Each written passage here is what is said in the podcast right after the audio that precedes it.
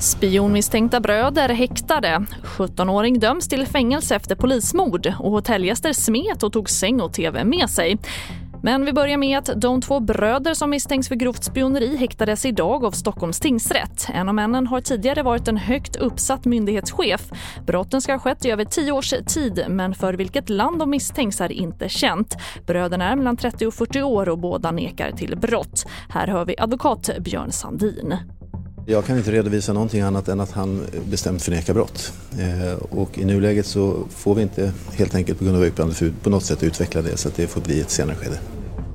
Och den åtalade sjutton-åringen dömdes idag för mordet på polisen Andreas Danman i Göteborg i Biskopsgården i somras. Han döms också för mordförsök mot en person i ett rivaliserande gäng. Och enligt tingsrätten har det inte gått att visa att sjutton-åringen visste att det var en polis han sköt mot eller motivet bakom. Han döms till åtta års fängelse, vilket är ovanligt långt för en minderårig. Domare Göran Lundahl. Det här är en skjutning som sker mitt i ett bostadsområde med vapen som inte har någon legal användning och som är kraftiga, där det finns folk ute i övrigt som ett led i en pågående gängkonflikt. Och därför menar vi ju att mordet för en vuxen person hade motsvarat livstidsfängelse, och mordförsöket har också ett antal försvårande omständigheter.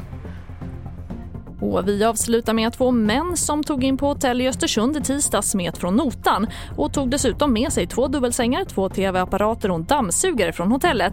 Det skriver Östersundsposten.